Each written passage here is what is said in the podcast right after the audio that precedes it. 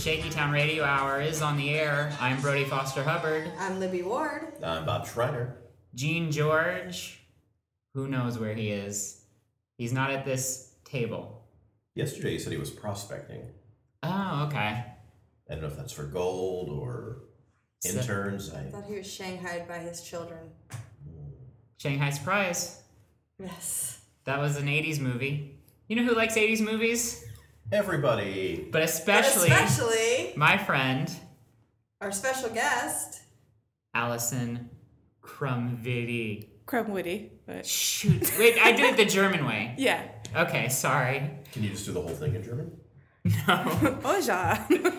Krumvitty is the only German I know. I think that's Oh, probably the only German. like, five more words. Other than like Guten Tag and Auf Wiedersehen. hmm And sausage, that's a German word. Sausage. It's gotta be.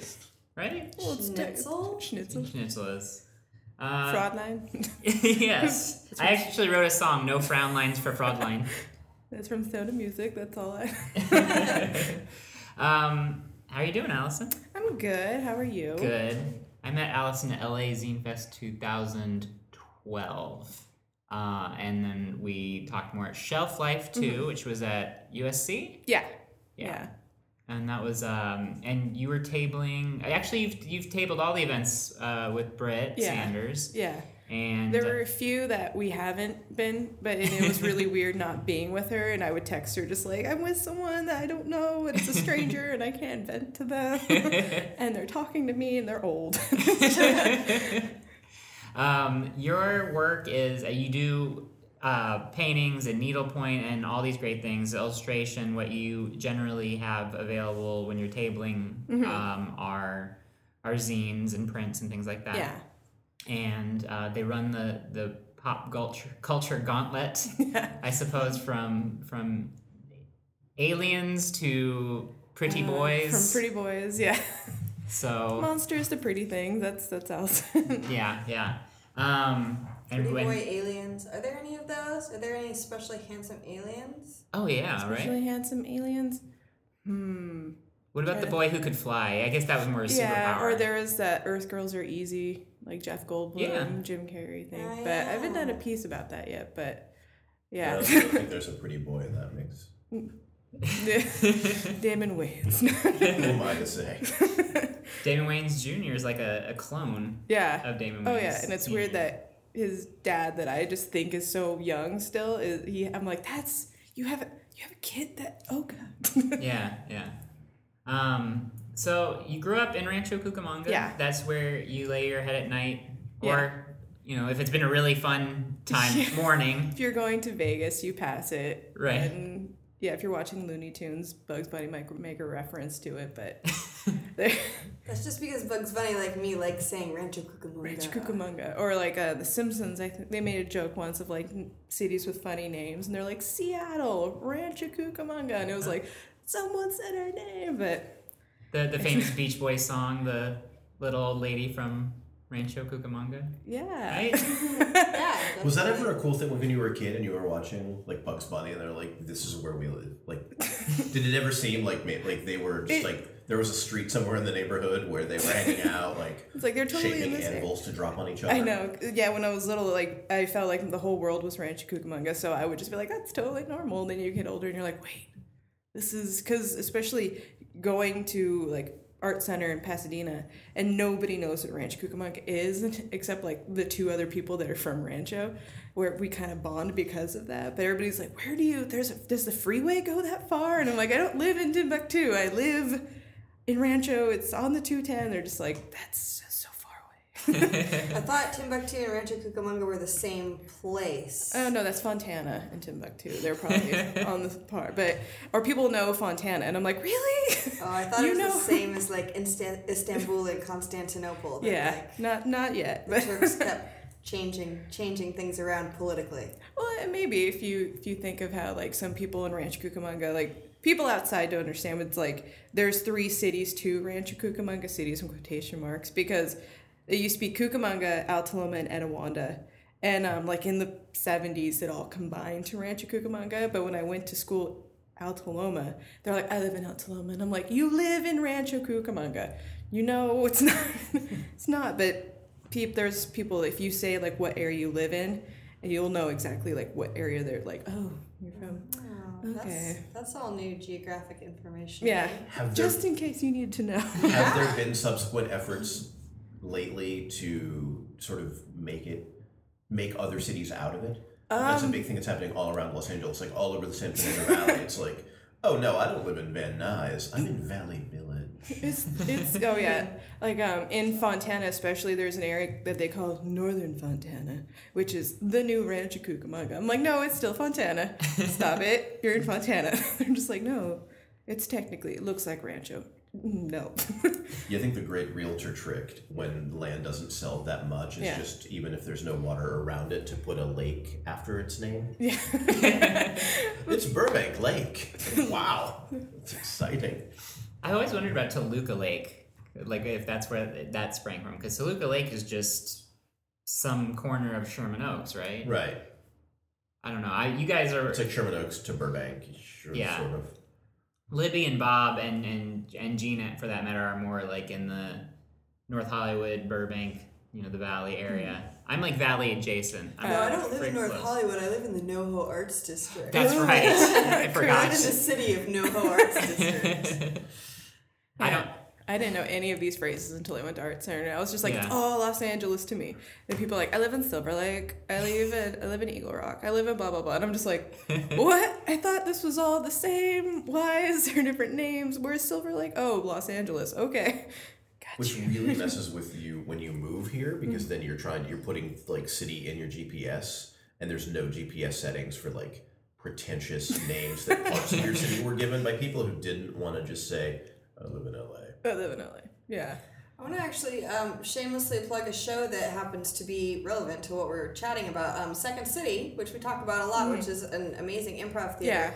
Um, their Friday night showcase that's going on right now, and this is why it's especially shameless, is because my boyfriend plays piano. He's the musical director for the Friday night showcase, but it's an LA centric show, and they have a song specifically about this, about like all the neighborhoods of Silver or of um, LA, Yeah. Yeah. Silver Lake, NoHo, etc., and like what's wrong with them all.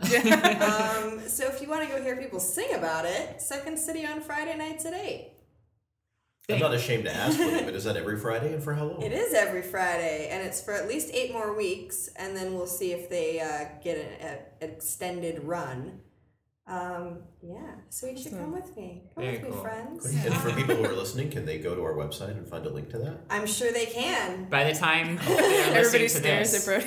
He's like, will there be? Will there be a link, Brody? I'm sure there will. be. Yeah, and that reminds me because I did want to front load the this episode with some plugs because they're relevant actually to multiple people at the table. Uh, first one uh, I want to will be the the soonest, uh, and that is at Co-op Twenty Eight, handmade and vintage design. Bob, why don't you tell us a little bit more about that event? Tell us, Bob. Well, I am going to be hosting a night of storytelling with some wonderful writers and comics. Um, I'm really excited about. It. It's on March 28th. We'll probably we're going to start having people around six and probably start storytelling around seven to seven thirty. Um, I knew this was a thing, but I'm putting it on my calendar right this minute. It's uh, there's Dylan Brody, Melinda Hill, Mike Hudson, uh, Ron Babcock, who's been on the show, uh, Will be the boy. Yeah. Uh, Mike Sigmund, Postolopoulos. yeah. Uh, yes, I, Mike Post hasn't been on the show, but we know Mike. You know Mike better than I do, but I've been to Mike's home. I did a show in his home. Yes, It was Uh, pretty funny. yeah. Uh, Lizzie Pilcher. Um, you know Lizzie Pilcher. Yeah, we know Lizzie Pilcher. And some guy named Brody is telling a story. We know that guy too. He's Yeah. great. Davey McPherson. So, and it's a benefit for Sante D'Or. If you've ever heard me talk about Henrietta, the dog, uh, the dog came from Sante D'Or, the animal rescue. So this will also benefit uh, Sante D'Or. So all good things all around. So come to that And it's a free show on a Thursday. March 28th, In Eagle 7.30. Yeah, in my calendar, I'm writing it down as Bob's storytelling extravaganza of awesomeness. Wow. Um, yeah. Now, a month after that, Saturday, April 27th, first annual Claremont Zine Fest. Uh, this is uh, from 1 to 5 p.m., Pitzer College, Grove House. Allison will be there. Yeah. Uh, I will be there. I will actually be splitting uh, a table with Bianca Berrigan, who you've heard on the show before. Who we also love. Yes. Um, we will. So yeah, we'll all be there. oh yeah.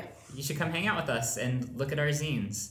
Um, and probably more information as we get closer to that. And uh, then down the line in May, we'll be talking about uh, Riverside DIY Print Fest. Have you made it out to that one? Before? No, I haven't, but I yeah, I could make it to Riverside. yes, come hang out in Riverside with us.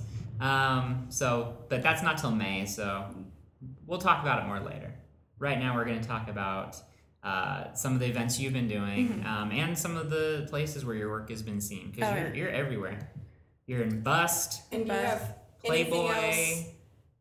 coming um, up that I should put on my calendar while we're Anything discussing coming up? future events? Um, I'm gonna have work at uh, Van Eaton Galleries. There's a, a Hanna Barbera show that's coming up that I'm gonna have work in, and then um, and I recently did work for GQ and Seattle Weekly. So those are recent editorial things I did. But um, yeah, it's pretty much like trying to kind of prepare things for like I have an Etsy shop that I have to like constantly watch. And um, sorry for anybody who's received a late order. and, um, and just kind of trying to like I've been trying to work on like promotional items as well for myself that it's just kind of pushing myself out there right now. Like it's it's it's an interesting world just trying to is, be- is the T-shirt thing new to you? um no like Like you I always had the T-shirt because the T-shirt she had. I mean, she's got ET, Han and Leia. Um, I, my favorite is the "You Are My Density" shirt. yeah yeah I Back to the Future. ever since like I was in high school, I've always wanted to silkscreen shirts. Like it was always a really big experiment to me, and I was doing it so horribly when I was in high school. I was like cutting out stencils, and that's how I was printing them. And then um, my senior year, there was an ROP class for uh, silkscreen, so I took it. And um, then when I was at art center, there was a printmaking class, and it was kind of like the teacher looked at me. He's like, "You can you you've done this before. Like you don't look like you're lost in this." And I was like, "Yeah, I feel comfortable doing silkscreen." And then I got the trusty Yudu machine, which is like my baby, very very heavy baby, and, and um, just kind of at my studio, just printing hordes of t-shirts and it's silkscreening is just really just fun and almost like second nature like how drawing and painting is for me. So trying to teach people how to do it is always fun. Like Britt was at my studio. The thing two days before LA Zine Fest and she's like how do I 'cause she had a Yudu for like a year or so. She's like how do I print with this?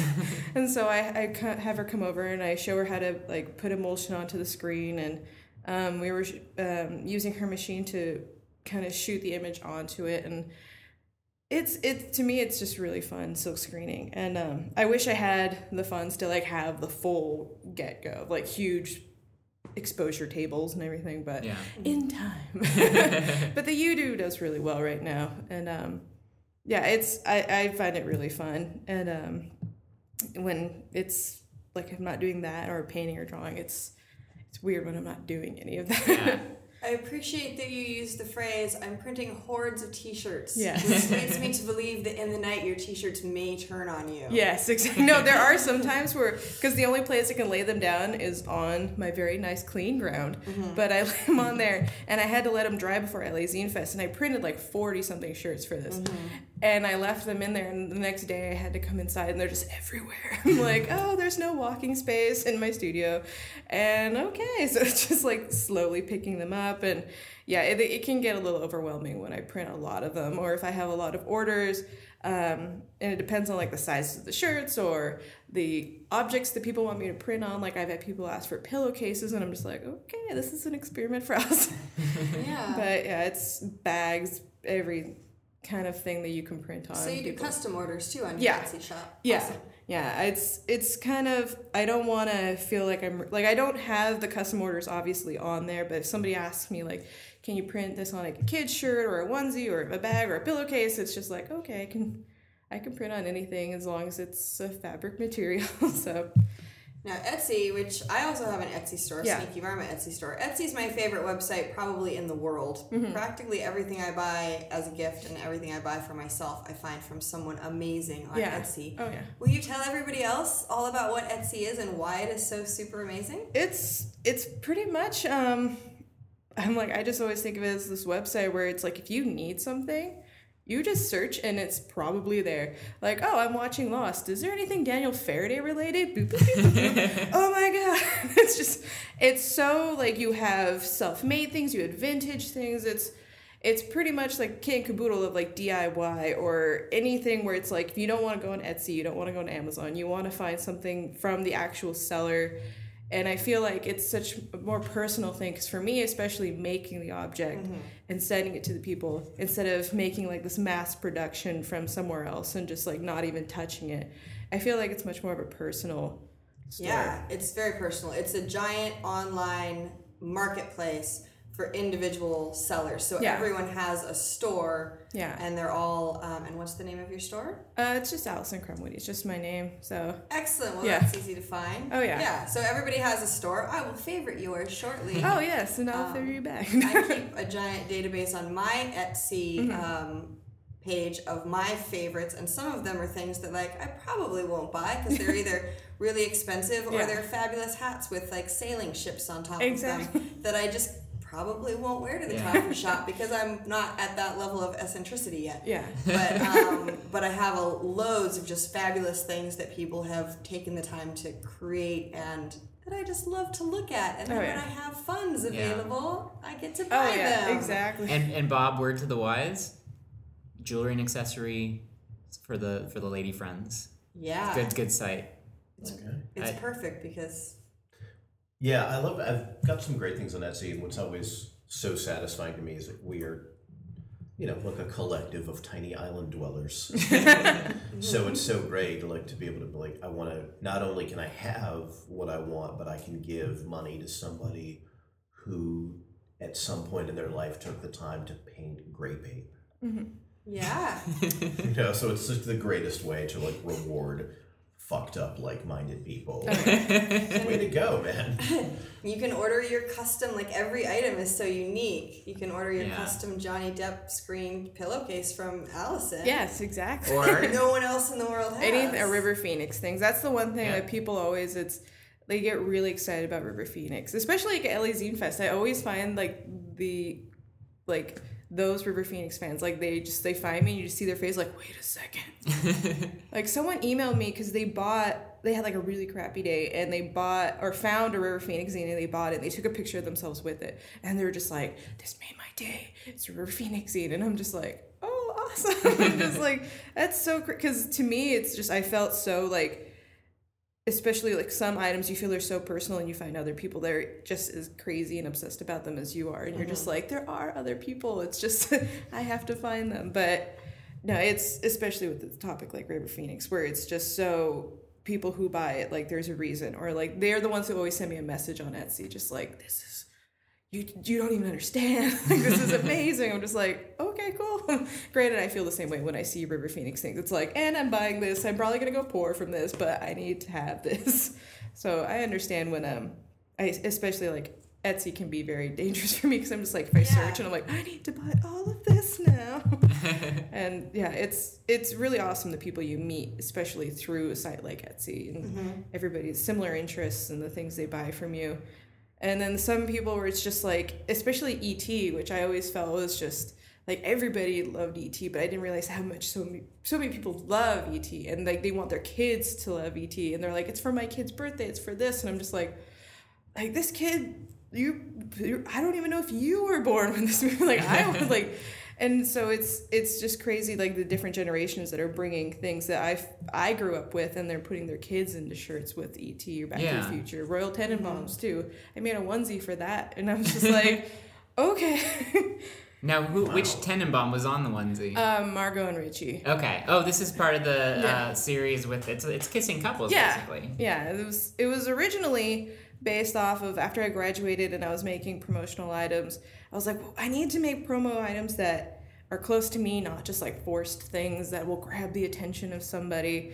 because it's edgy or cool. And I'm just like, I want to kind of give them something that's a part of me and making this like collection of postcards that are like almost Valentine's at the time because I sent them during Valentine's season, but they're still like a universal pack where it's these movies movie couples and um, people just really love them, especially the Royal Tenenbaums. That's like the highest selling thing other than ET in my shop. Yeah. I'm just like, that's so crazy to me. But it, it's but it's one of my favorite images that I've drawn, and it's um, I don't know just how many times I printed that. It's just like this screen is gonna run out. I'm gonna have to get another. like, it's it's awesome though, especially printing on a onesie. You're just like, I don't think this person's even old enough to watch this. this is mainly for you, not the kid. But it's it's awesome putting like images that I find so close to myself for other people as well. And it's it's kind of because if I make something that I don't really understand or relate to, it's just why am I making this kind of feeling where, especially if someone tries. I always think if you're wearing a band shirt that you don't really know the band that well, but you're like, oh, it's such a cool shirt. And then someone's like, what's your favorite album? And you're just like, uh, uh. and so like with the work I do, it's definitely like stuff that if somebody asked me a question, I'd be like, I can answer that. I think that's something that uh, artists are like, for sure, me as an artist struggle mm-hmm. with all the time is that you want to be able to make money with your art. Yeah. And so there's, I always have moments of like, oh, I should do this thing. Um, I was just in Hawaii for a wedding mm-hmm. and it reminded me I did some printmaking mm-hmm. um, when I was living in Hawaii. And I was really tempted to start doing like Hawaiian beach landscapes and things, yeah. which I'm like, they're pretty, but I'm not really into them. But I really wanted to make money, and most of the people who buy art in Hawaii are tourists who want oh, to remember their trip to Oahu. Oh, yeah. Um, and my printmaking, uh, not I won't exactly call him a teacher because I was basically just using the studio, but the guy yeah. who ran the studio sort of called me out and was like, "This isn't what you do," and I was like, "No, it's not." And I ended up doing one of my my favorite prints that I own, which is um, I'm a little obsessed with Alice in Wonderland oh, and different yeah. variations on the theme. Mm-hmm. Um, but it's always hard to, especially when you're making a living at it and you you have an Etsy store, yeah. to like remember that like oh I can do this amazing thing that I love, and there are people out there who will find me who yeah. love it and are into it. So it's less about trying to make things that are marketable to the general public and more about trying to make yourself available to be found yeah. by the people who love the things that you also love. Oh yeah. Because like um his, like when it comes to promote like my recent promo i'm doing is this thing uh, based off the term i love called um it was from the 1890s but I like using it for the current 19 like not current but um it's called the naughty 90s and i'm just like i love that phrase and um yeah so like I'm doing this whole thing because as I'm obsessed with 80s culture, 90s culture is something that's like I grew up with that. So it's just I'm much more obsessed with just the things like with that where it's just the horrible fashions. Like when people from that lived through the 80s remember the horrible fashions. I like 90s were just like everything was like metallic blue and like jelly shoes mm-hmm. and clueless related. And um so I'm doing all these these promo items that are based off of like horrible 90s culture where it's it's like late 80s early 90s culture i'm trying to really go because like late 90s early 2000s i felt like that can be stretched in a way where it's i'm so much more obsessed with the like the nirvana the pearl jam the courtney like that yeah. where it's just dirty and gross you have this great painting of i believe it's kurt courtney and frances outside the 1993 Video Music yeah, Awards. Yeah, that's one of my favorite. Because it was funny because I did that when I was at Art Center, and it was like this assignment that the teacher Aaron Smith said, um, you know, do this piece that's like three people interacting with each other. And when I was an art center, there was something I learned where it's not like I'm not condoning this to anybody, but it's just it's something I learned where it's just you do what the teacher tells you, but you also do what you want to do. Yeah. And people are trying to do like Victorian age things or something where it's so told like what the teacher tells you. And I'm just like, I'm gonna do Courtney Love, Kurt Cobain, and Frances because these are things that I want to paint. I love, and I did it, and everybody was just like, "Holy crap!" I'm just like, and it's something where it's one of my favorite pieces because I felt like it was I yeah, I did it when I was in school, but I don't feel it's a school assignment because mm-hmm. it was such a piece that felt close to me and I could relate to it like because this is something I grew up with. So to me, it's like oh, it, it happens to go with the assignment that was given to me, but it was so much like I could still do without the assignment being given to me, and I just it's one of my favorite pieces. Like it's really heavy though. Yeah. Because I made the wood frame from like pieces from Home Depot. Just, while everybody else was making like really nice wood panels or ordering really nice wood panels, Allison's at Home Depot, like, can I get a 36 by 48? And they're just like, what is this for? It's for a painting. Oh, you do paintings. Kind of like landscapes. And I'm like, Kinda. that's the thing about living in Rancho. they're, they're figurative works. Yeah. Um, yeah, perfect. or like with her mouth just open and hanging open. My grandma's like, that's nice. That's Well, nice." I, I grew up in Seattle in the 90s, Oh. so I pretty much wore my boyfriend's jeans and my dad's turquoise plaid flannel shirt Yeah. over a white undershirt every day from like 1990 until January 1st, 2000. oh, wow. Yeah. and I was comfortable and, and fashionable for the time, but but Right. uh, You look back now and you're just like, yeah, I'm like and now I'm like oh now I own clothes that fit. yeah. what did you segue into in 2000? Um, Come on, Gosh, that's a good question. Wait, what happened in 2000? well, let's see. In 2000, I was in college, and I think that's when I finally like started realizing, like, oh, hey, I'm a girl. I could wear, you know, clothes that fit me like a girl, like jeans that, you know, aren't falling off. And um, I still probably wore an awful lot of clothes because I was still in Seattle and I was still getting wet every time I walked out the door Yeah. because in Seattle, my, my freshman year, it rained 92 days in a row. um, but yeah, but I definitely found clothes that actually fit me and uh, yeah, le- left the grunge era behind. You know it's weird? Um, I realized both you and Frances Bean Cobain Yeah. have exhibited at La Luz de Oh, Jesus Gallery. yeah. So Yeah. like you did that painting, Oh, and then yeah. years later, Yeah, it's and that's what um, Matt Kennedy said. He was like, "Oh, she's shown at the gallery before." I'm just like, I know. and yeah, she's someone where it's just like, um, I, I, one of those people where it's like, if I met her, it's like you're younger than me, but you don't understand. like you are like this messiah child to Yeah. all of us. Where it's, it's like you are a mixture of like this rock. God, grunge God, and then Courtney Love, where you're just like this batch crazy person that you're just like, you're just all sorts of. I just want to be your friend. Can we just be friends? Just maybe, just maybe get coffee. I don't know. yeah, every once in a while. Yeah. Because I just want to talk. Which is funny because I don't think there's another one of that generation. I think like in the generation previously, you know, you had like everything that came out of Cher yeah. and Liza and, Minnelli. and Yeah. the different, uh, you know, Brian Wilson's Offspring, or you know, you had a lot of like these sort of like like branded at birth, like genius musician Yeah. children who really amounted to just usually being embarrassing headlines in their in their twenties. Oh, the expectation. Heavy. Pressure is on. But now we're so obsessed with um like celebrity children that you're just like, who's gonna actually be something or who's just gonna be this socialite? Because like I have friends that are just obsessed with celebrity babies, and um like there's Suri Cruise who has like there's that fake blog where it's Suri's burn book. you're just like oh, and it's to me it's like when you see someone like. Uh, Frances Bean, where you kind of watched her grow up, but she wasn't so much in the spotlight. Where she's not this like she's not this Lindsay Lohan type to me. No. And um but it's it's kind of like I don't know, she doesn't put herself out there where she's not like Liza Minnelli Shears, like uh Chaz Bono or um Elijah Blue from Deadsy.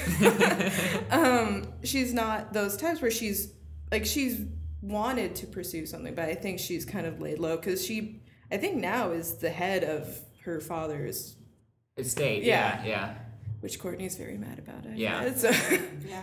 But I mean, I don't know. She's one of those people where she probably doesn't have to work for ever, ever in a day in her life. And so I'm just like, Yet does art and, and Yeah. you know just Yeah. puts it out there. In, uh, anon- semi-anonymously, from what I Yeah. understand. yeah, Like, because I think she has a secret name that she doesn't, that she goes by with her art. I can't think of it. But when she did the show at Lulu's, there was like another name she went by. I Yeah. believe. So if only you could just do that. and that gallery is a, a great gallery. I don't know, Oh, yeah. Bob and Libby, if you've been yet. Yeah, I haven't. Where is it? it's it's in the store called Wacko, It's it's uh what I what I call East Hollywood because what I understood was people call it East Hollywood, and then I was told nobody calls it East Hollywood, but uh, like we're you know over on Vermont. Yeah. Vermont? Uh, no, it's not. Not Vermont. Uh, Uh, it's on Hollywood. I believe it's on Hollywood next to like Umami Burger. And, yeah, Yeah. American Apparel. Yeah. the, the Salvation Army or, Yeah. or Goodwill or whatever is over there. But yeah, like so you have Wacko, which is this great little toy store and and bookstore. Which is very hazardous if you have a wallet and you want Yeah. to. You look at the have- books and you're just like, oh Well, god. but your wallet has to have something in it. Yeah, See, I that's- have a, that's I have a wallet, but uh, It's you a know, You dangerous can't place. just to be. trade it. No, you What open it. can I you get open for it, this tu- wallet? I have a car outside. it. if you want some. yeah, it's It it's has an amazing to gallery distinct though. wind sound. It's like listening to the ocean. right here.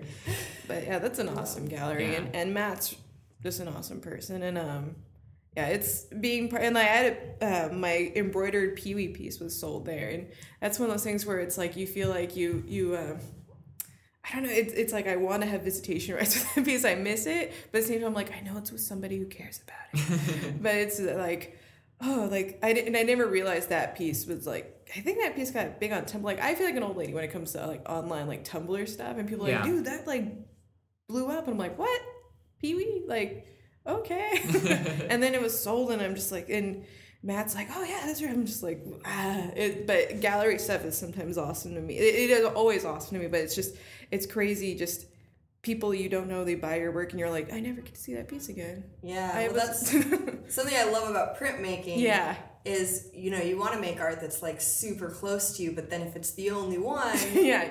Then- you never see it. yeah, you want you want it to have a good home. Yeah. you want to make sure it's like adopting out a, a kitten or Yeah. something where you're like, Are you, wait, I really want to sell this to you. I need to do a background check first. Because first. I would Yeah. like my wallet not to be full of tumbleweeds. Yeah. But I want to make sure that you're going to take really good care of it and you're going to love it Yeah. forever. if you go out of town, leave me a key. I'll Yeah. I'll feed it. I'll give it water, mm-hmm.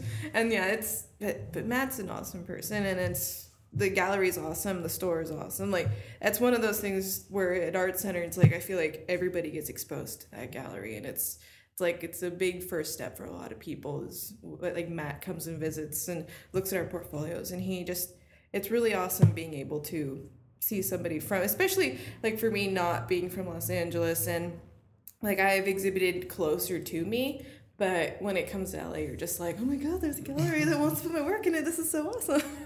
but yeah, it's because yeah, it's definitely a good step from being in like I mean, Pomona has a really good arts colony, and that's where I've shown before, and it's like I feel like that's like a another home for me. Yeah. But going to LA, it's like a whole nother. do you, you feel very removed from LA? Like, do you feel like this is visiting from out of town? Uh, so, like I feel really comfortable in LA because I, when I was in high school and all through community college and everything, like and art center, I would just drive to LA because I'm like, there's nothing better to do. Gas wasn't that much then, and Yeah. and it was just like this is great. And then I went to art center and it was just kind of like I got a little bit tired of it because it was so much. But it's like I feel really comfortable. When I get to downtown LA, I'm just like really angry and I just don't want to be around anybody. but when I'm in like Hollywood area, see that's the thing is I always like was Los Angeles and Hollywood. And then when I learned all the other cities, I'm like, what? I just you're Hollywood or you're LA. And um yeah, traveling over there, it's not too far. It's not too bad. It's just when there's traffic and you're sitting in traffic for three hours and you're just like, I just want to go home. Yeah. Wish my car had wings so I could just fly to Rancho, or you just wish Rancho was closer. But um, but it's it's it's nice being out there though because then it's kind of like you're able to find a parking spot. You're able to park overnight in some places and not get a ticket. And it's like I joke with my friends when they come out to Rancho, they're like, "Where do I park?" I'm like, "You can park wherever. Rancho lets you can park in the field over there. You can park anywhere, and you're you're fine." But it's and it's like growing up over there. Like there's things where my friends will come out and I'll just say, um, like, "Oh, we'll go to this restaurant or this restaurant," and they're just like. You guys have that out here? I'm like, yes. Except like when it comes to art stores, like they only have like Michael's, Joann's, and um, Aaron. Brothers. Those, and those are kind of a bummer to Yeah. shop, shop for supplies. Oh yeah, there's one near Cal Poly Pomona called Carpe Diem that I really like going to, but it's so small and it's mainly focused towards architects uh, majors. So it's good if I need to get like ink for pens or but it but it's not really where you go for like canvases. They have them, but it's like all right, little little itty bitty ones, but it's really nice that that's at least somewhere where it's not a Michaels or and those places are good. They have coupons which I take advantage of. Yeah, it's definitely. it's definitely like okay if i need to get some nice things i guess i'll have to go to blick today well that's the hmm. drive so okay you have to like save up gas money and it's one day i'll like like some people are just like why don't you live in los angeles you should really live in los angeles i'm like i really can't afford to live in los angeles right now and it's like maybe one day when i'm like my funds are able to live in an area that's so cultured but I don't find living in very in like ranchos. Like I feel like an alien out there sometimes, but it's home. Yeah. and so it's like I feel comfortable driving around it, and I feel comfortable being in it, and it's definitely night and day compared to Los Angeles and Rancho. But it's like if you're going a big cosmopolitan area. Like New York, per se, and you come back to Rancho, you're just like, oh my god, everything is so short out here. like, buildings have one story two story like that's how it felt like um when I came from New York and like my brother picked me up and we went to LA we went to In and Out and I'm just like it's so crazy to be from New like go to New York and then come back to LA and everything like that felt so big in LA is so small compared to somewhere that big and so I think that's why like I'm not too weirded out about Los Angeles. It's just I feel a little bit more connected when it comes to just walking around Yeah. as opposed to Rancho where um, there's a Hobby Lobby. Forgot about that one. There's Hobby Lobby now there too, and um, I like I just feel because it's a very religious based store, and like I went in there with a Johnny Cash shirt where he was like flipping them off, and I'm just like oh god, like I feel really bad, and they kind of they're really nice, but some of them kind of like go away from me when I'm going through the aisles, and I'm just like I'm not gonna hurt you, I'm sorry, I just want I just I just want some paint and some glittery things. I'm just like the rest of you. Just to get this straight, Yeah. there's a religious art store. This was my next question. Hobby Lobby Yes. Yes. in Rancho Cucamonga. Yeah, and there's one in Upland. It's mainly like a Midwest based store, and they're starting to come out here. And it's So yeah. exciting in a silly way. no, the that it, it kind of epitomizes ranch because it's a fairly conservative town as well. That's why I feel weird there sometimes because it's it was um I ha- I grew up with many many friends that were of this, but I and I have nothing wrong with it, but it's it's a very large Mormon community, and so it's it's just one of those where I'm Brody just and I can relate to that. Yeah, Yeah, yeah, yeah. yeah. We, we, I was- we're yeah. from Phoenix, so Yeah. uh, Bob and I, so yeah, it's very like I think it's the largest Mormon community outside of Salt Lake City. That's what I've heard. really. Which is where I spent my first eight years.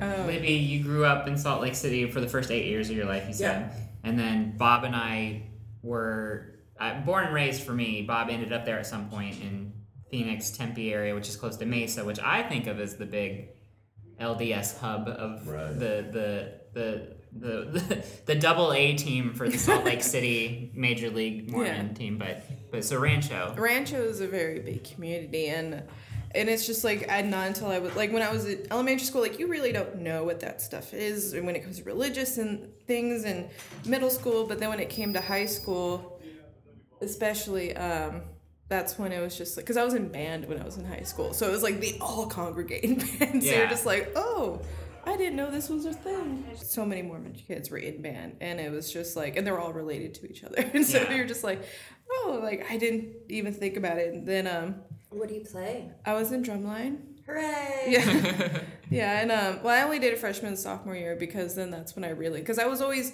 I was either doing music or I was doing art, and um, they just band like um, I did band like percussion for five six years, and then just got to the point where my interests were going closer to art, and I did photography as well, and and it was just kind of like that mode when you're a teenager it's like "Ah, staying after school. It's just like i just want to go home and watch oprah. I really don't want to be here right now. And it's just everybody had different mindset than me like it, it was just like i wanted to just kind of step away from it and um then but it was good because then it really got me more focused doing artwork and my senior drawing teacher was like my inspiration to go further into college and major in drawing and painting and then further into illustration. So, I mean, leaving band was a good thing, but I mean, there were some great people I met, and there Yeah. were some people that are just so hardcore about it. I'm just like, guys, it's just band.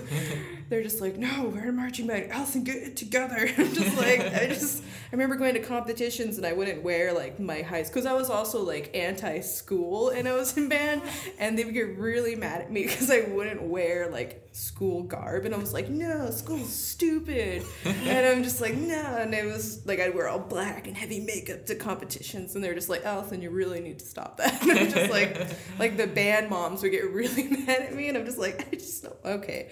I need to want to get in trouble with band moms. Oh, they're bad. like they would. Uh, mm, those were the moms who were just like. I remember because my brother was at football for four years. When he was in high school, my parents had like a whole different breed of parents for that group.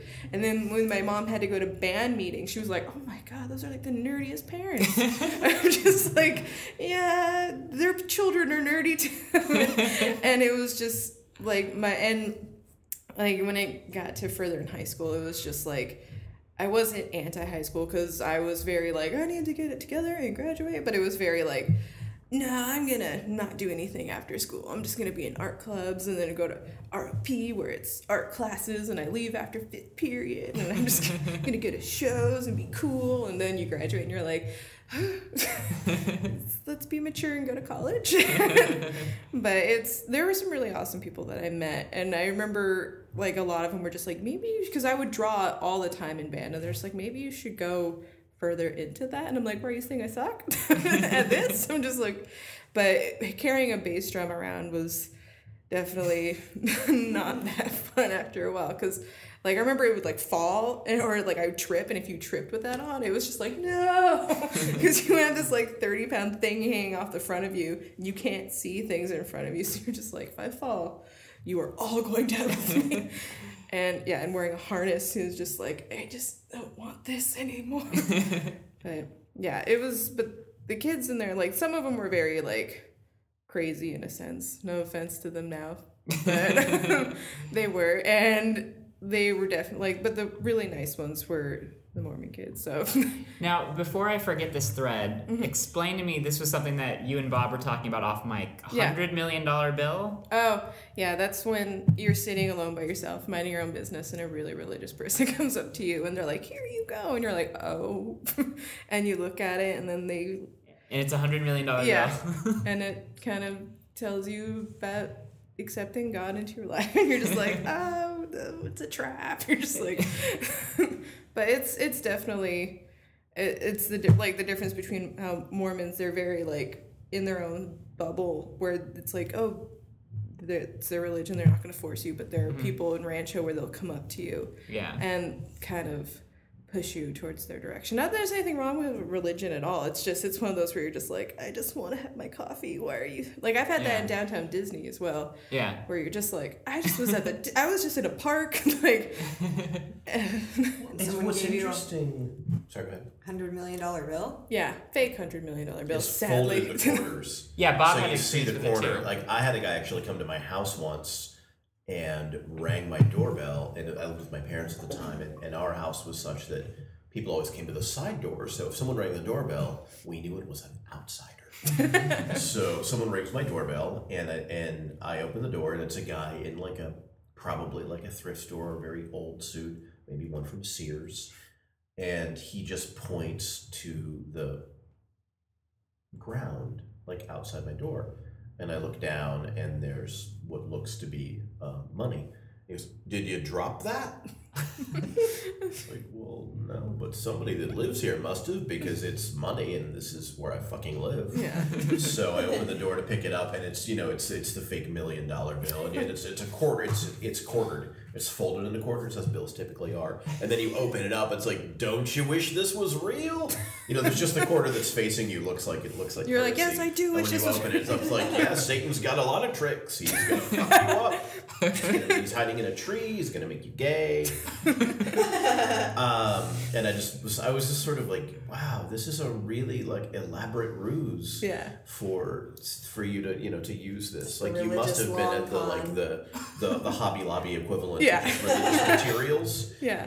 And uh, so I looked at the guys and, and just fairly close to him and in a, in a, in a little uncomfortable distance and just said, I'm gonna get Satan to make this money real. and went inside and shut the door and just waited for him to like knock again, and he never did. So. If only I was able to do that, because there were so many moments where it was like, and I was always with somebody else that I get trapped with them, and they're just like, "No, I really want to talk about this right now," and I'm like, "Oh God, oh. you really want to talk about this right now?" What's Okay. interesting to me is with the more like people who come like there's the people who come up to you and talk to you about religion.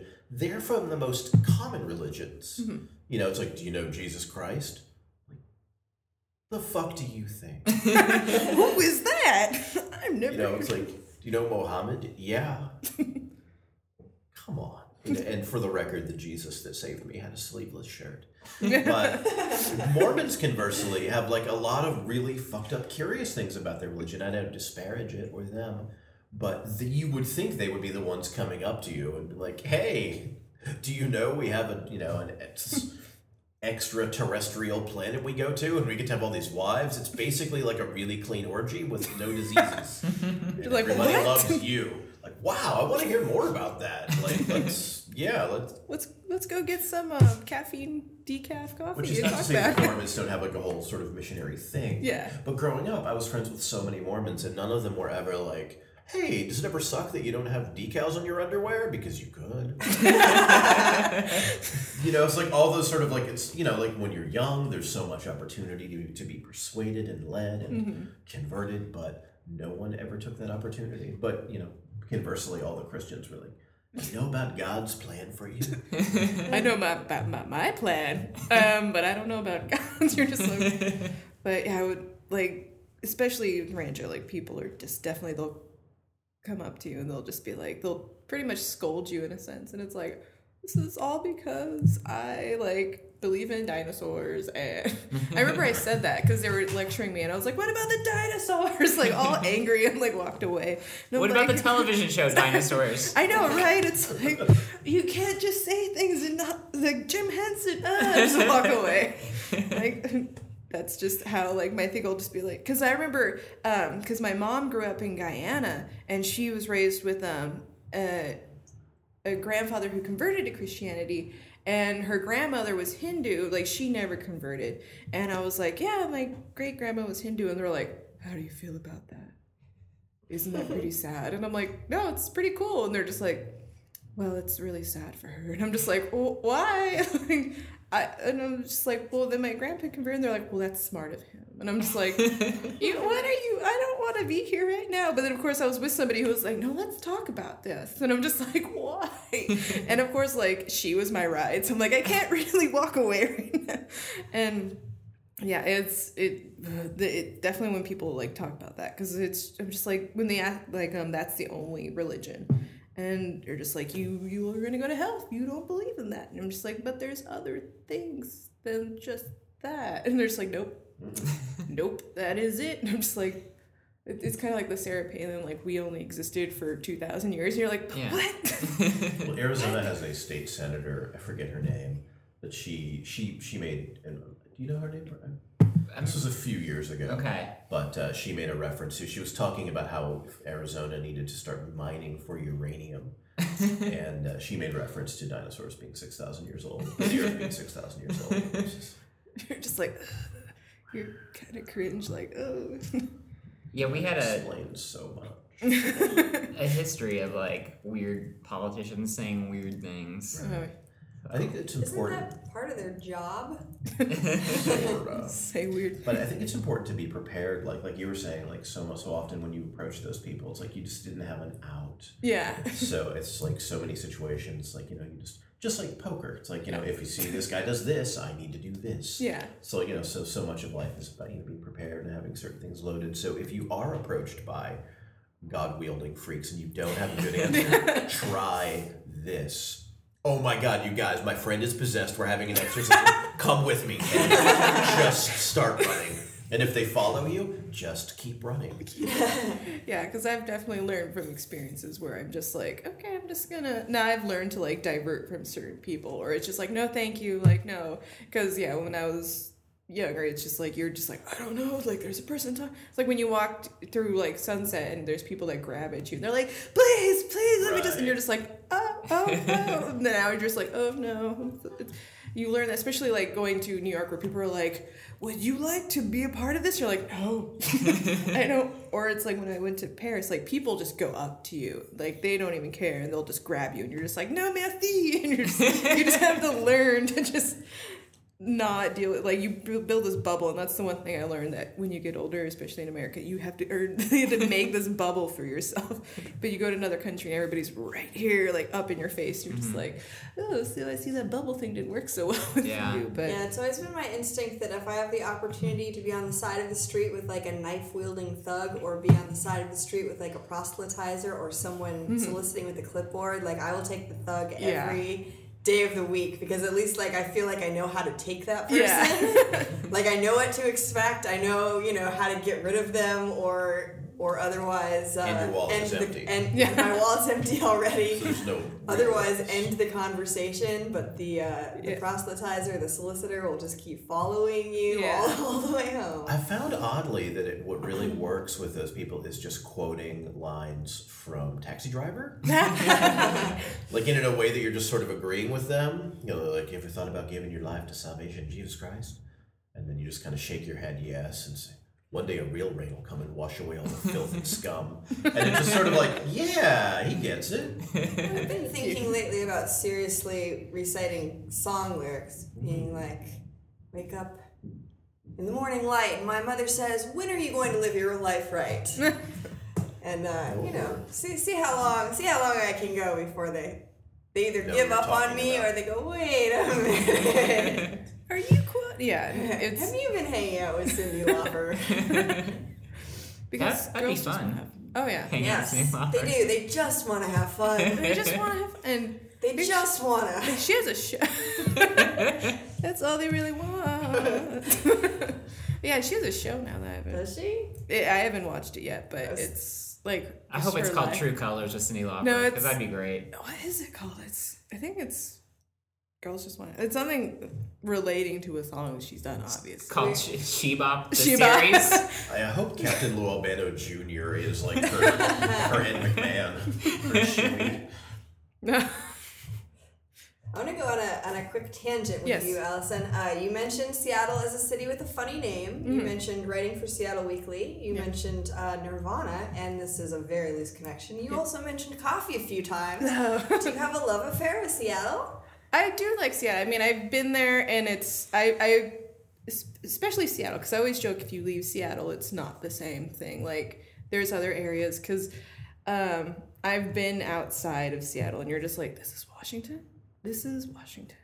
And then you get to Seattle, and it's just this whole different. It's kind of like Seattle, Portland. It's just these cold, damp areas. But I really like areas like Pike Place, where it's just this huge cultural type thing, and people with huge fish everywhere. Like, oh, and it's I really like it. I just I've been there before, and I it's one of those places where it's totally different. They, but they really don't like Californians. That's what I noticed. They were very like, oh, you're from California. Uh, no, there's actually there's actually a uh, a Seattle joke. It's a Texan, a Californian, and a Seattleite are sitting around a campfire, and the Texan uh, throws up a bottle of tequila, pulls out a gun, and shoots. He goes, "We got plenty of tequila in Texas," and then. Um, the Californian throws up like a bottle of wine and shoots it and goes, Oh, yeah, we got plenty of wine in California. The Seattleite throws up a bottle of Rainier beer, pulls out his gun, and shoots the Californian. So we got plenty of Californians in Seattle. Yeah. Um, yeah, it's a big Seattle joke about, particularly about the drivers, because Seattle drivers are like so nice. They're so polite that you will never get through a four-way stop Yeah. ever. And I remember reading something because it was like I was so confused on why people in Washington didn't like Californians, and so I like Googled it for some reason, like why doesn't it? and um, it was like because Californians like um. Like these like trail mix full of nuts and bear like what was it fruits and nuts. And I'm just like yeah like someone put that online like that's why I don't like California because it's full of fruits and nuts. And I'm just like ah, okay like Seattle person.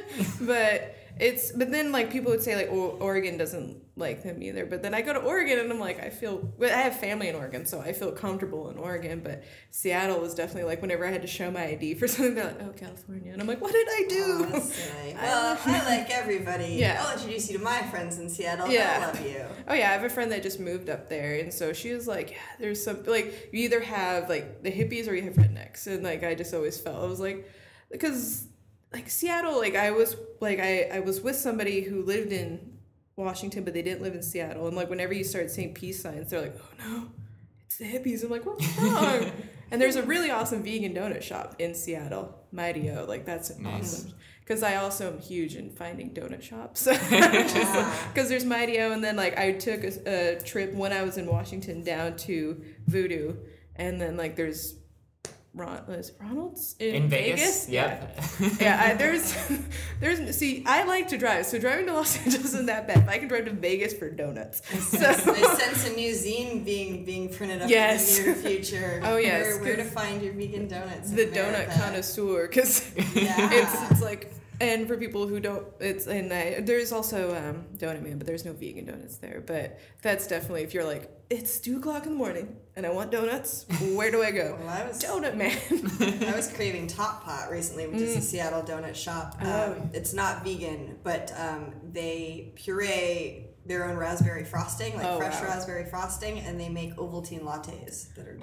Wow. oh that sounds awesome It yeah could be a friend to me. Yeah, Yeah, Bob, what are your favorite donut shops? Um, well, I actually went the other day to Dupar's. Do you know Dupar's? No. It's on Ventura in Studio City in an impossible parking lot because there's a Trader Joe's. oh um, but they they make their it's like you know they have a little sort of bakery there, but their their donuts are like these like midget pillows. they're very thick and dense. They do like you know the cake and the you know sort of traditional. But uh, they're very good. They're very. It's like it sort of reminds you of like this is probably how every donut was in the fifties. you know, like it's obviously like that's. It's sort of like you know their bakery is more like their their their claim that in a place that like sixty year old people can come and order a cup of coffee and hang out for six hours. yeah Um, so I like that a lot. Um, Randy's Donuts, if you ever have to drop someone off at LAX, is always a good great you know, place to. Yeah, yeah. And I feel like, and it's it's not as commonly available, but the brownies from Randy's Donuts. Thanks, Matt Raymond, for turning me onto that. Uh, and I'm not like a brownie guy, but those are really good and worth the stop. But they don't always have them. Some days they don't even make them. Hmm. So if they have them, but yeah, donuts are always. It's, it's a funny thing because you know I live in North Hollywood, which is like you could. There's no place in North Hollywood. Like if you shot me in the face anywhere in North Hollywood, I could crawl into a donut store and die there. There's so fucking many of them. Yet I never see anyone just walking around like got a donut in this hand and a donut in this hand. Eating them both. You think you fucking would. Yeah. on my Bluetooth. But as a kid, I used to, um, I had like my favorite uncle, Dick, and my Aunt Barb, also my favorite aunt. Um, their son Jeff is going to have a birthday tomorrow. Happy birthday, Jeff Schreiner.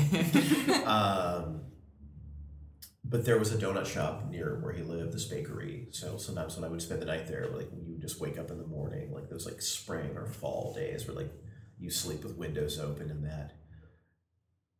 You know, if it were illustrated, the scent would come in these wavy little clouds right into your window and into your nostrils and wake you. I must have them.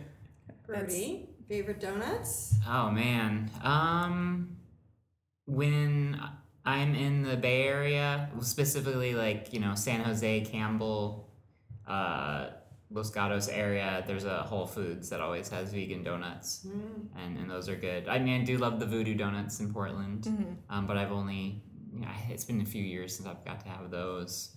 Um, before I was vegan, I always liked to like, you know, you go to Safeway or don't- they don't have Safeways on here. it's called like bonds Vons, yes. Oh, yeah, right. but you know, just like get a, you know, your jelly donut, your, you know, You know what's weird? I don't know if you noticed this in Phoenix, and I haven't noticed it here, but there was, you know, Winchell's, which is like Mm-hmm. Yeah.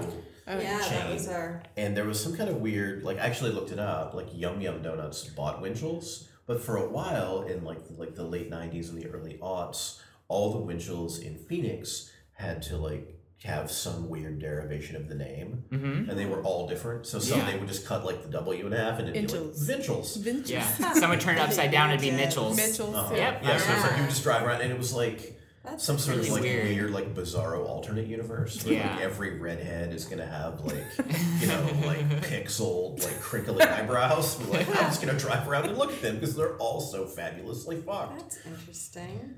But there, yeah, there are a weird. few Winchell's still around here, and it's my it's my nostalgic donut shop because it was our post Catholic Mass Sunday tradition in Utah, Yeah.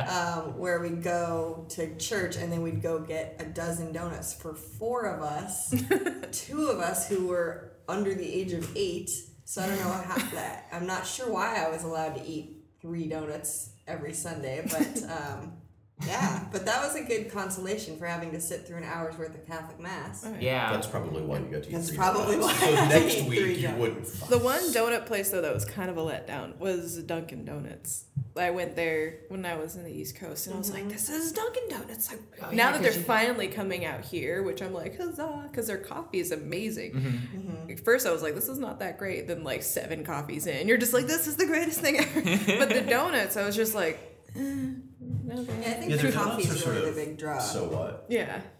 But they're but yeah, it was like just trying. I'm like, this just tastes like something I would get at the grocery store or something. But no offense to Dunkin' Donuts, but it was just like No. going to places like like Donut Man who has like foot long donuts that you're just like, why? And you're questioning your life as you finish it, and you're just like, this. I need another. it's like, but Dunkin', you're just like, I'm good, just that one.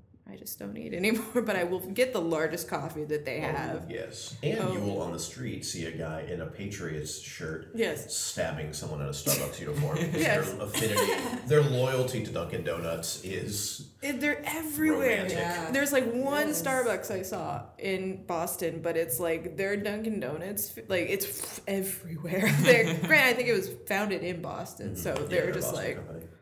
oh, it's everywhere. Like they they had because since in Boston, like their buildings, since they're so caught up in like having everything just be so authentic and old and like originally the shops to tell you what they sold they would have an, i- like an icon or a symbol of what that was. So it's like for a coffee or tea place there'd be a coffee cup or a kettle and there's a place with a huge kettle and they're like yeah it's a starbucks now I'm not really proud of that it's like oh okay black eye of the Yeah. tour. because Uh, I used to work at a Starbucks, and yeah, I had black eyes, red eyes, and you're just like, do you really need that right now? It's just like, but yeah, and it's yeah, going and especially Starbucks and the coffee thing, Seattle. There's a lot of coffee places out there. Yeah, and don't drink Starbucks in Seattle Yeah. because there are a million amazing independent. Oh yeah, and the little shops. stands that are Yeah.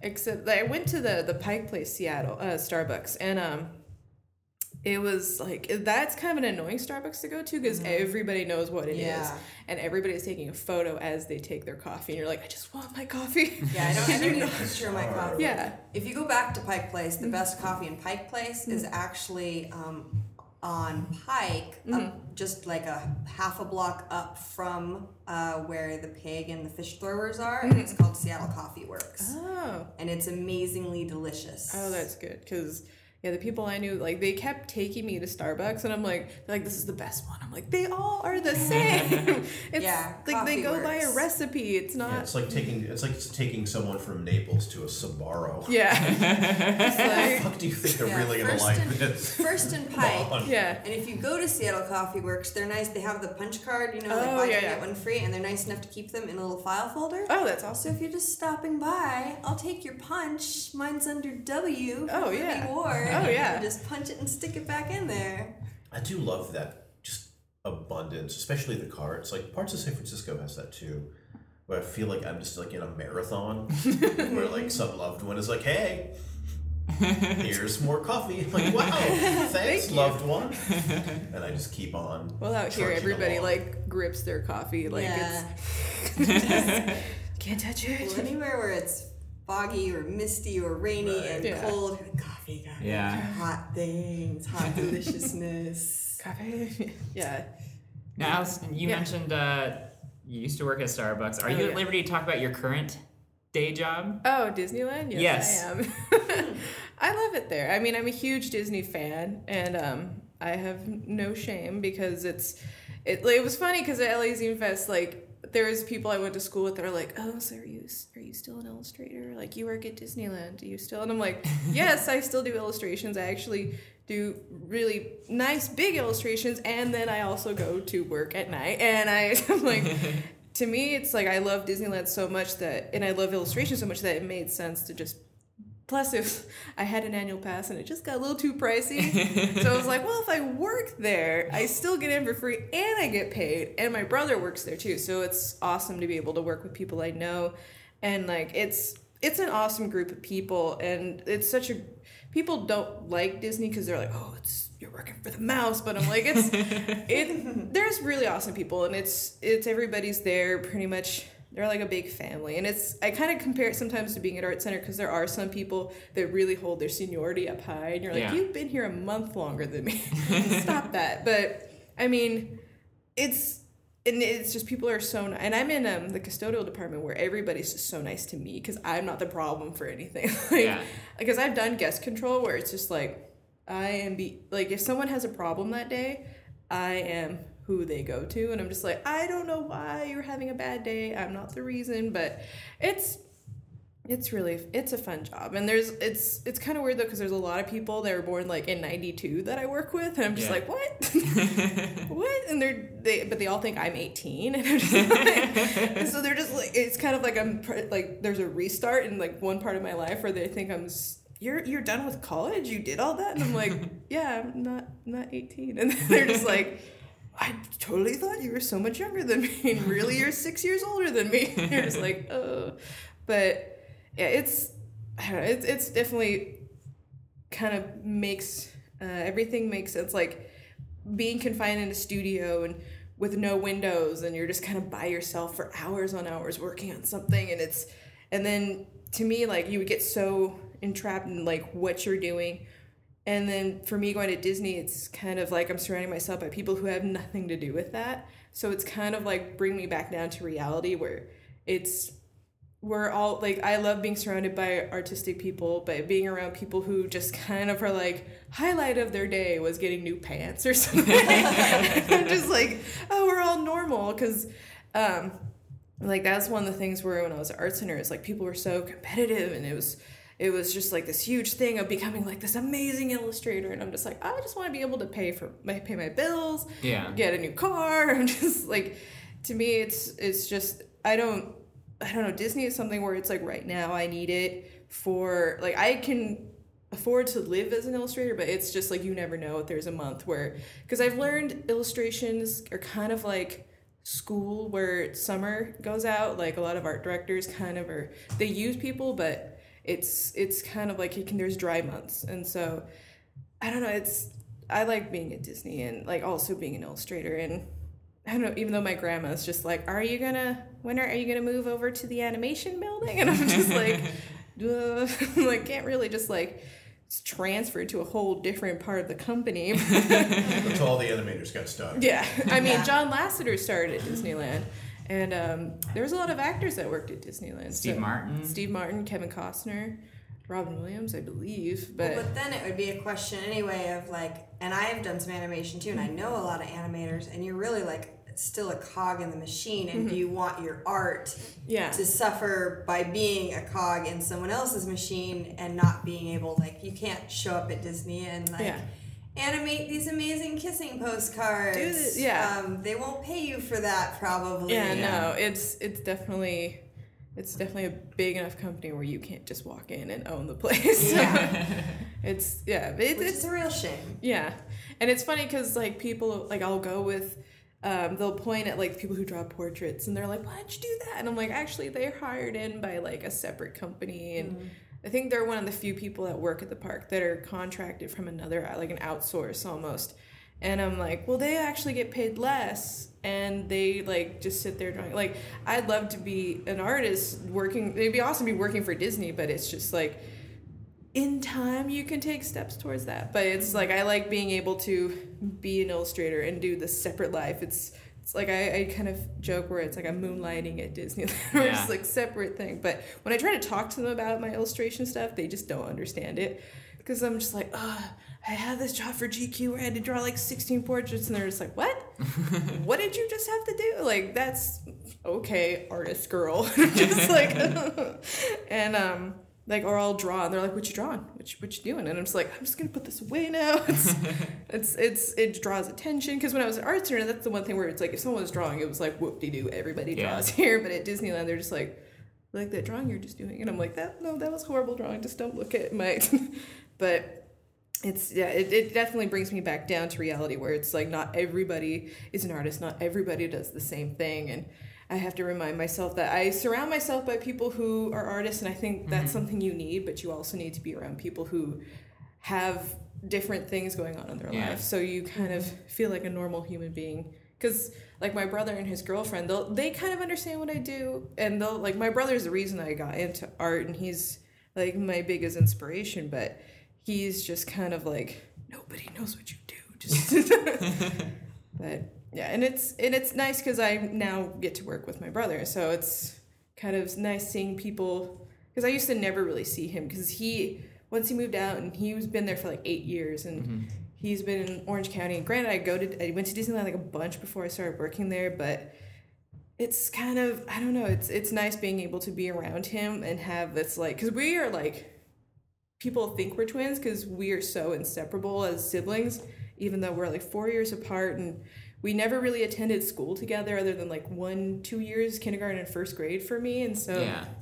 it's it's nice being around even though everybody thinks we're twins and we're like 18 because he also looks really young and they just they just kind of look at us like what is happening? Because we're also the same height and so they're just like and i dye my hair to match him because if i just i'm naturally blonde so it's like if i had the blonde hair with him they're like you adopted? What is this happening? But yeah he it's nice being around him and it's i don't know it's it's and plus when I was going to Disneyland just as an annual pass holder, that's where I went to like escape. When I was at Art Center, especially where it's like you're in like freak out mode because there's like all these assignments due, and it's just like I need to be in an area where nobody else is an artist, and I can just be myself. And I would go there, and now it's like I don't really go to the parks just as a guest that much anymore since now I work there. But I think Yeah. it was just being in the atmosphere of the parks is what made me just and it's especially like inspirational type stuff where it's just you see things and that it's there's so much to the park where especially Disney that is the reason I am an illustrator and so I don't know it's it's funny when you talk about people who are like talking about Disney movies and they're talking about the songs or just the movies in general I'm like what about the animators guys those are like the nine old men and they're just like what who and I'm just like and I try to like talk to them about like the history of like films like Sleeping Beauty, how that was such a huge like I think that was like one of the most expensive Disney films at the time. There's people like Eyvind Earle that worked on it, or there's people um like Mary Blair had an exhibit exhibit in quotation marks at, at Disneyland, uh maybe a year two years ago, and um I was on Small World. And I was talking to my friend, I'm like, oh, there's this Mary Blair exhibit. It's really awesome. I gotta buy a print. And they're like, who's Mary Blair? And I'm like, this whole ride is Mary Blair. I'm just like, okay.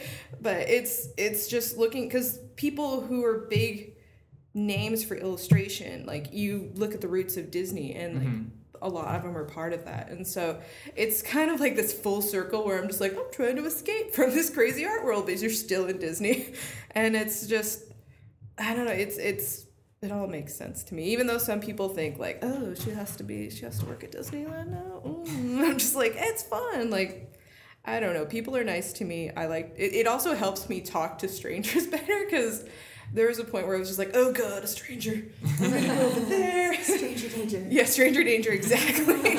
but now it's like when people outside of Disneyland, like I'll be at the grocery store and someone's like, "Excuse me," and I'm like, "Yes," and they're like, "I just want you to move." and I'm just like, "Oh, okay," because I'm so used to now people like asking me questions and like having to like learn how to talk to people appropriately or like point because at Disneyland you can't point with one finger you have to point with like two fingers or your whole hand and so now I'm like pointing like this everywhere as Can if you I'm point with a thumb? That's I don't my know. favorite way to point. It's right over that there. away. I don't know, like maybe that because they don't want to offend anybody. So Right. you have people from different countries.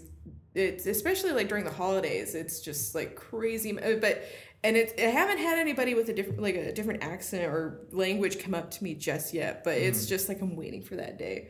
But it's it's kind of interesting just how many people go to this park and spend so much money, especially being custodial because you see stuff all over the ground that you're like, yeah, you just spent 11 bucks on that popcorn. Why don't you spill half of it on the ground?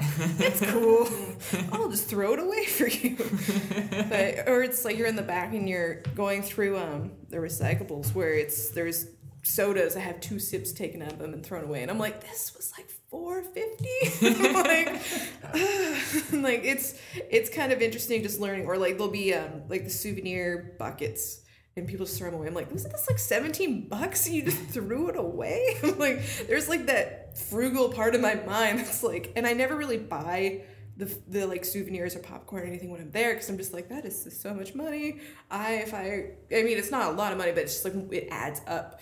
Cause like I'll go with friends where like with Brit, we'll, we'll, we'll get maybe a bread bowl or some like a coffee. Then there's some people I know where it's like we'll go and we'll get coffee, get a bread bowl, we'll get a churro, we'll get ice cream, and I'm like, I am so poor now. like this park, Just but broke even Yeah. when it comes to driving here now. I know. and then there's also um, you go in the stores and there's these things that they have called vinylmations where I'm just like it's like the crack of Disneyland for me because I'm like oh just buy one I need to buy them all because they had Muppet ones that I was just like I need to have all of them. I know Muppet vinylmations. I don't know if they still have. They're like little Mickey Mouse figurines that have like characters put onto them, and they have like Disney movie one. Like it's they have so many, and it's so hazardous for my wallet because especially because you can't see which one you get. So when you open it, that's when you're like, oh, okay. And like my brother saw the worst moment where it's like one of those realizations, like I need to cool it, because um, I bought. They had these like Disney classic films, and um, I bought them, and I got I got two, but one had like a double one on top that had Simba, and I was like, I must have this. and um, one had Peter Pan, and then one had can't remember what the other one had. And that, no, I bought it was Peter Pan and there was Simba. Then I bought a Muppet one, and the Muppet one I already had, and it was Rowlf the dog. And at first I was like, and I just gave it to my brother. I'm like, I already have it. One, just take it.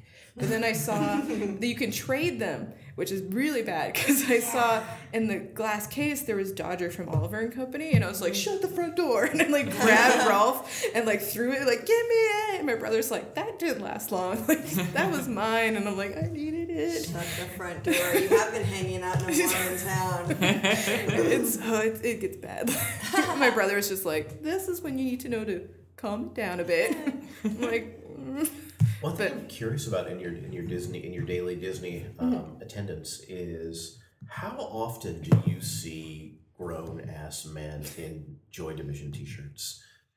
"Oh, like the Mickey Mouse Joy Division shirts." Oh, there's that one now, Yeah. which is like a really see. It's almost like it's almost not inappropriate anymore. Like because they like quickly like discontinued that shirt because I think they realized like what it was, and I I'm just don't know that one. yeah, it was out, and I remember seeing it. I'm just like Joy Division, Mickey Mouse. I must have this, and then Joy I was with Britt, and she was like, I need to get that shirt, and they're like, oh, we discontinued it, and it's just like that was very short that you, but I I see a lot of grown men. because I would always see them because my my um, Really quickly, just to, for the the uninitiated, uh, there's a famous Joy Division album cover, and somebody, I guess, if the Disney in the Disney company put on a T-shirt that was uh, that cover.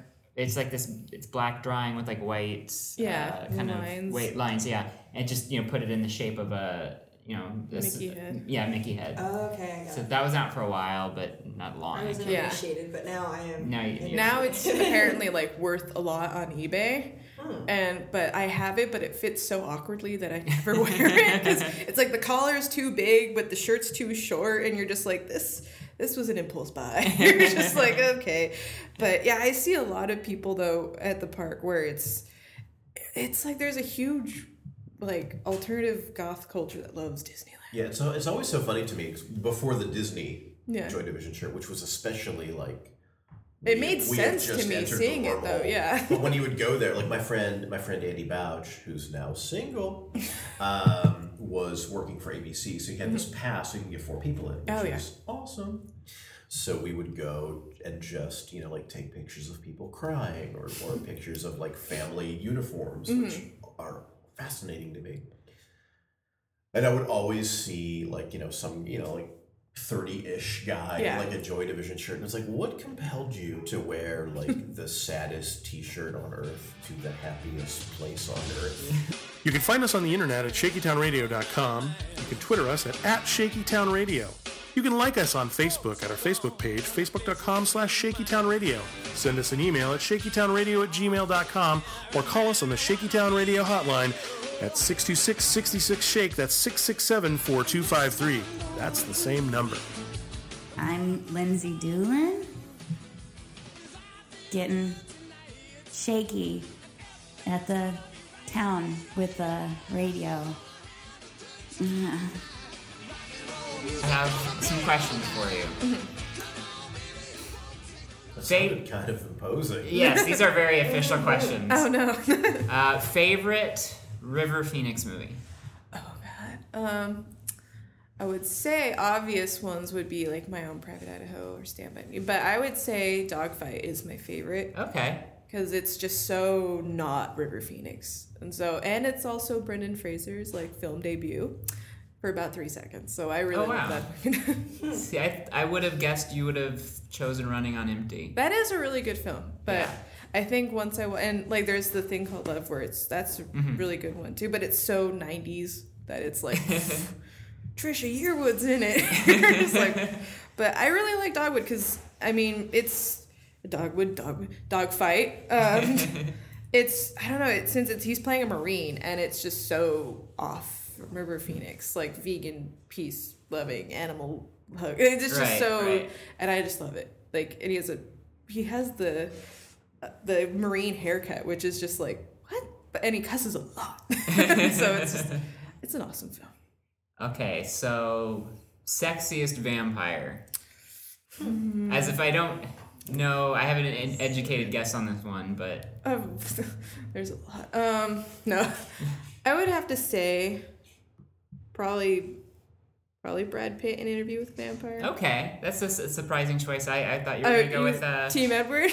I was gonna go. Eric, I thought uh, Eric, Vampire Eric, Vampire Eric. Wait, I'm totally blanking. uh, True Blood. Eric. Oh, I don't watch True Blood. I'm like the Okay. only person in the world who doesn't watch True I'm Blood. with But there. yeah, okay. I know There now. I of us in the know because that's Brit's favorite.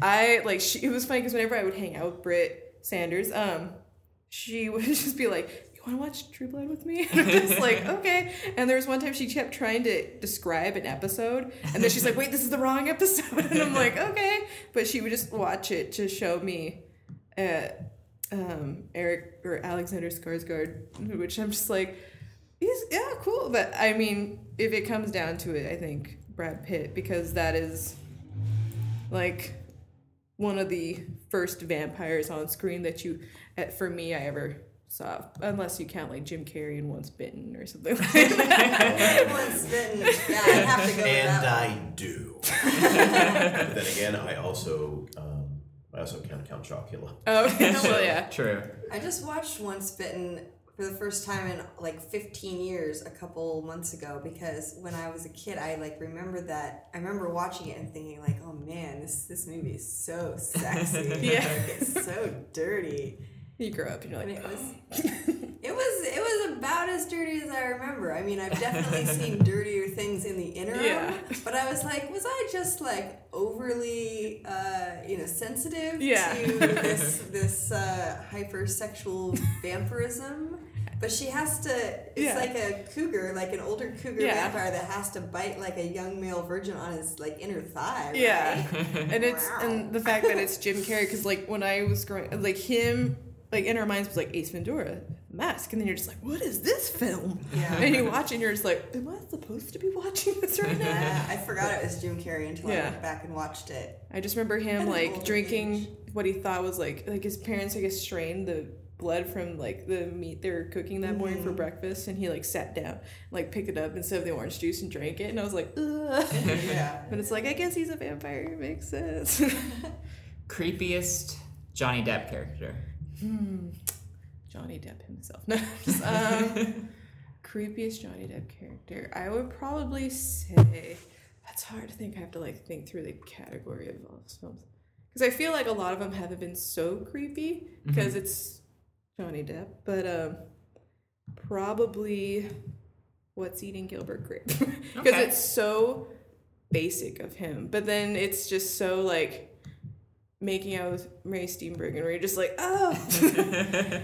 and it's I don't know like and then you think about how old he was when he probably filmed that and how old Juliet Lewis was when they filmed that but there's also films like um I don't know like I think it's creepy when I watch films where he's not playing some like quirky weird character because then you're just like am I where is this life? What is happening? Or like um what is it? Uh the window one. I can't think of what it's called um but he plays like somebody where he's like a writer and then he kills someone and buries him in the backyard. I can't think of what it's called, but it was recent, not too recent. Maybe Yeah. it was probably like 15 years ago, but I'm like, it's totally yesterday.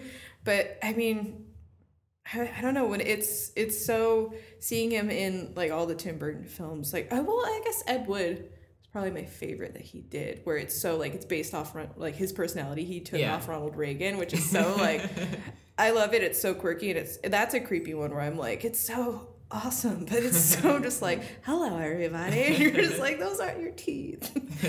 but yeah, I would I don't know. It's it's kind of a mixture of like his basic roles from like Gilbert Grape to something like Ed Wood, where it's something where he's not a pirate or Yeah. he's not I don't know. But then I think of like the creepiest weird role is probably Mad Hatter because I'm like, Ugh. Yeah, that dance at the end. yeah, and it's the whole look of him. I found looking at him in uh, as Willy Wonka very unsettling. Oh yeah, that's that's definitely one where you're just like, and it's so CGI'd his face. It's so like no pores on his face in that film. I don't. Yeah, it's like now thinking about, it, I'm like, there's a, there's a lot, but there's some where it's just like Edward Scissorhands where I don't find it creepy. that was for a long time the only movie I found him attractive in because like when I was a teenager, I never understood why people thought he was attractive. I was just like, "Pfft, just Johnny Depp, like. Old ladies like him. and I was just like, whatever.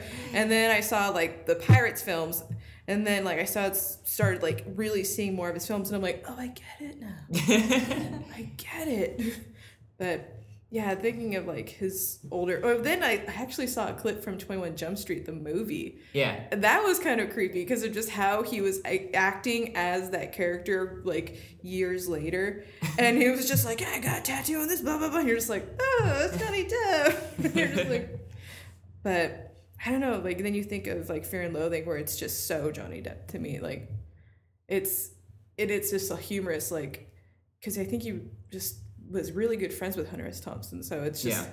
I don't. Yeah, that's with creepiest role he's ever been. I'm like every single one. Bob Schreiner gave me a copy of Fear and Loathing Las Vegas in 1997 when I was recovering from a knee surgery. Uh, Remember that? Happy to do it. Yeah. uh, most poignant 80s teen movie. Hmm. Not necessarily the best, not. Yeah. necessarily the funniest or the your favorite actor, but but the most tear jerking. Tear jerking. I have to think because there's. Um, let me.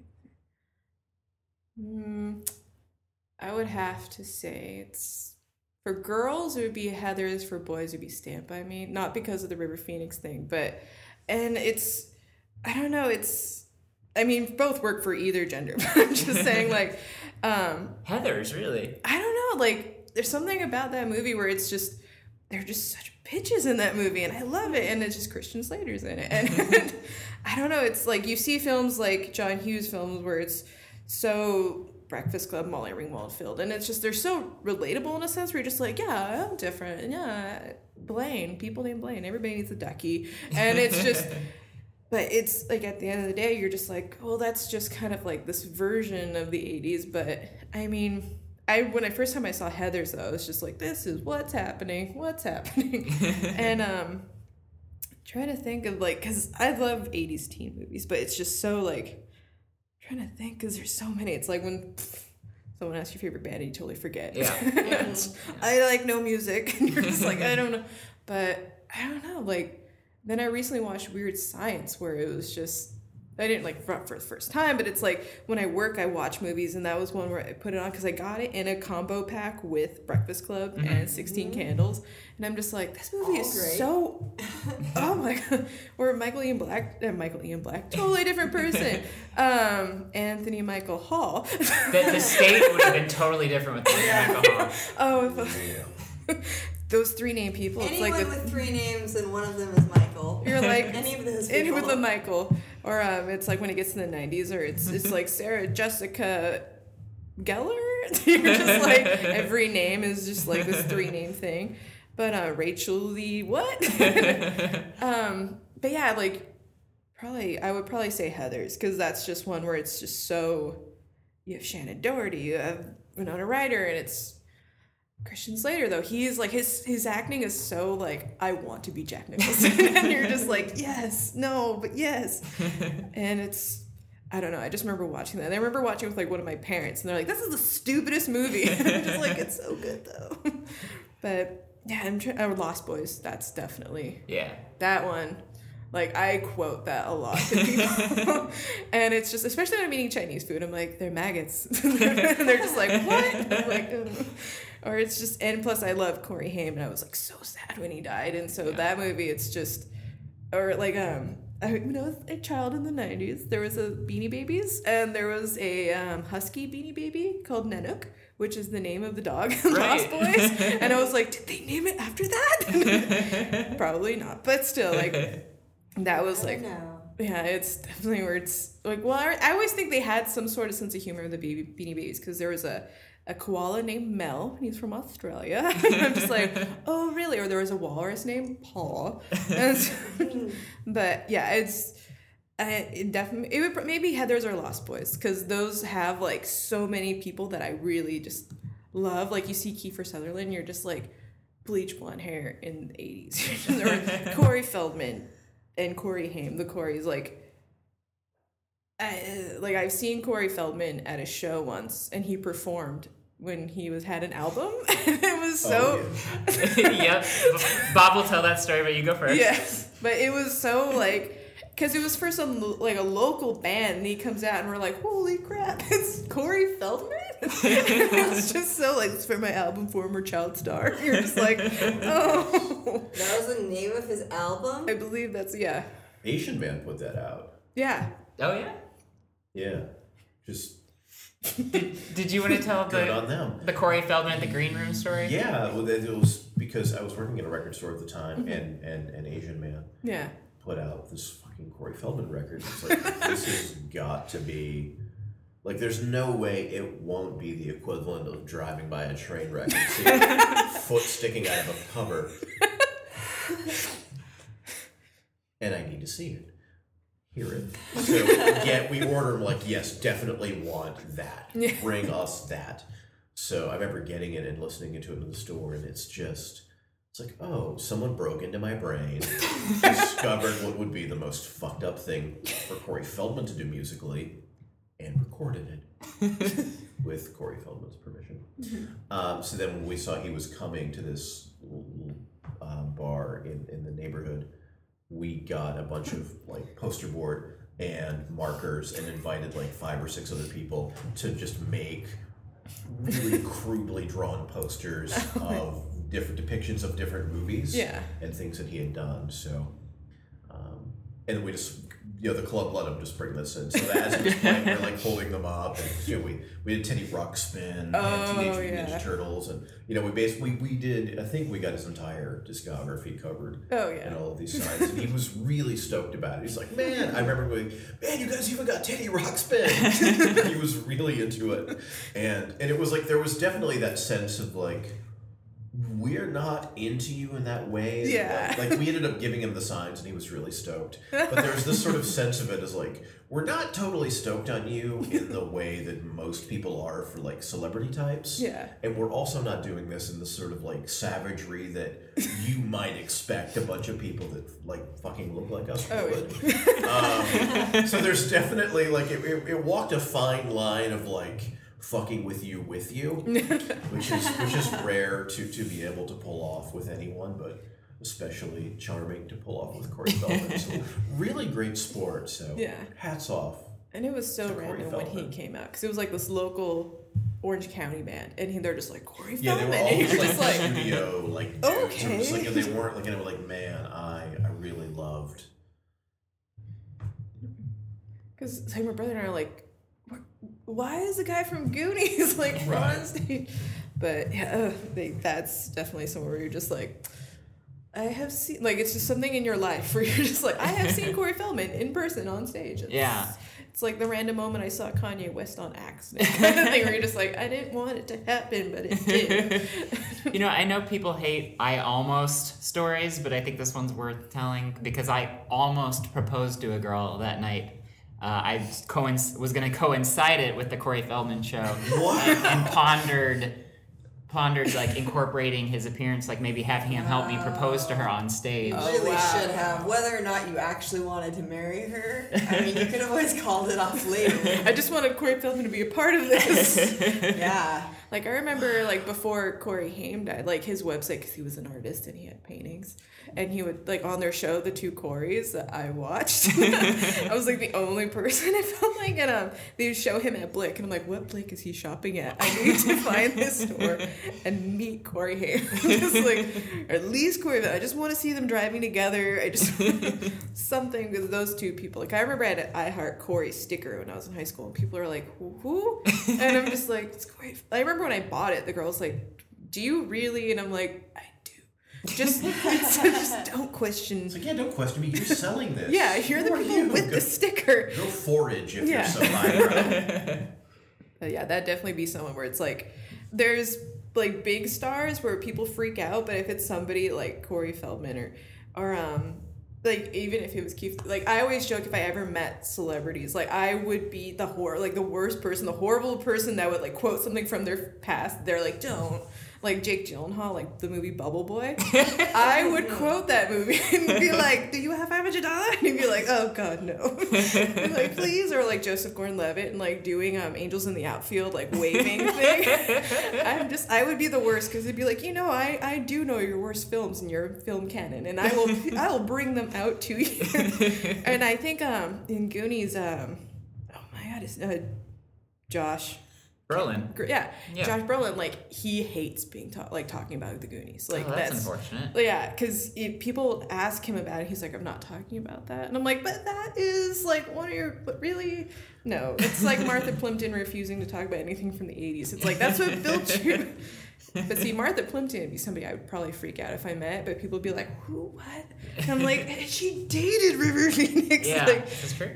yeah, there's definitely those people where it's like, and then I always joke like I can never be friends with Joaquin Phoenix because he, he, I would just fear the day he finds my River Phoenix shrine, and I'm just like, don't go behind that curtain. Yeah, just like, yeah. no. Well, Allison, Yes. thank you for joining us. Thank you for coming out all the way from Rancho Cucamonga. and I feel like we've only just at the tip of the iceberg, so I hope you'll come back sometime. oh yeah, definitely. Any anytime you're welcome. Um, you can again uh, the next event that I know of that you have booked is Claremont Zine Yeah. Fest. Um, so come talk to Allison and I there. Um, and uh, but yeah, and check out the, her site, which is at a l l i s o n k r u m w e i d e. I E D What did I say? E I. No. Man, I messed it up again. W I E D E. We'll have a link to it on Yeah. A shakytownradio.com. link. I'm sorry, it's so long. Yeah. In German. Oh, I forgot. No, wait, one Yeah. more. Yes. Fuck Mary Kill. Alf, E.T., Mac and me. Uh, fuck Mary. Kill. Uh, wait, Alf E.T. I would say kill Mac and me. I think that was a, a Yeah. good me. Oh, yeah, that's a given. Um, You might regret that. marry E.T. and fuck Alf because Alf speaks English, but he hates cats. I don't know. Yeah, I don't think that I'm- would be. Yeah. wait, wait, so why wouldn't we? Why, why not marry Alf? Why not marry Alf? Because Or no, yeah, you said, Yeah, I would marry E.T. because he can heal and he's so nice. yeah. And um but Alf is just I don't know. It's plus they're making a movie of Alpha CG. It's live action, but he's CG, Oh, that's odd. and I'm just like, I just can't commit to that. So it's it's just hard to it's hard to wrap my head around. One thing I have to throw in here before we wrap up. You mentioned ET so much today, um, and I don't think prohibitively. Thus, here I go. But I recently was at the Lavendaria, and ET was playing, and it was kind of amazing watching all of my fellow patrons watching ET because it was a very you know it was, it was subtitled and it was very Spanish speaking Yeah, I was audience. wondering So if it was the dubbed, symmetry it was of in yeah, it was like this, Yeah. just watching all of these people, you know, very like eyes wide open, mouth. the suspense was palpable. It was like, oh, the symmetry is too fucking much. and it's crazy when you meet people who have never seen the movie, and you're just like, thought that was like a part of growing up is you just watched ET. You know, like were you in coma in 1984? Yeah. Would that, would that And every be year after? E.T. Yama Amikasa? See, I, was, I kind of now want to put that on a T-shirt. I'm gonna order it custom from from Alice. Yes. Etsy Right. store. That's gonna be a new product. As soon, as soon as I verify my grammar. yeah. hopefully, hopefully that won't be co-opted by the Minutemen. Ah, goodness. We've had fun. Thank you so much, Allison. Oh, thank you. Until next time, I am Brody Jessica Michael Foster Hubbard. I'm Libby Ward. Uh, I'm Bob Schreiner. And I'm Elsa Crumlin. Was it? And what else am I supposed to say? Thank you for coming to this radio station. I'm Gonna like, keep doing this. Brody, Brody's just Oh wait, two fingers. Or the horn, or the horn, or the, or the thumbs up. thumbs up. And uh, if you're at Disneyland, just come say hi. There you go.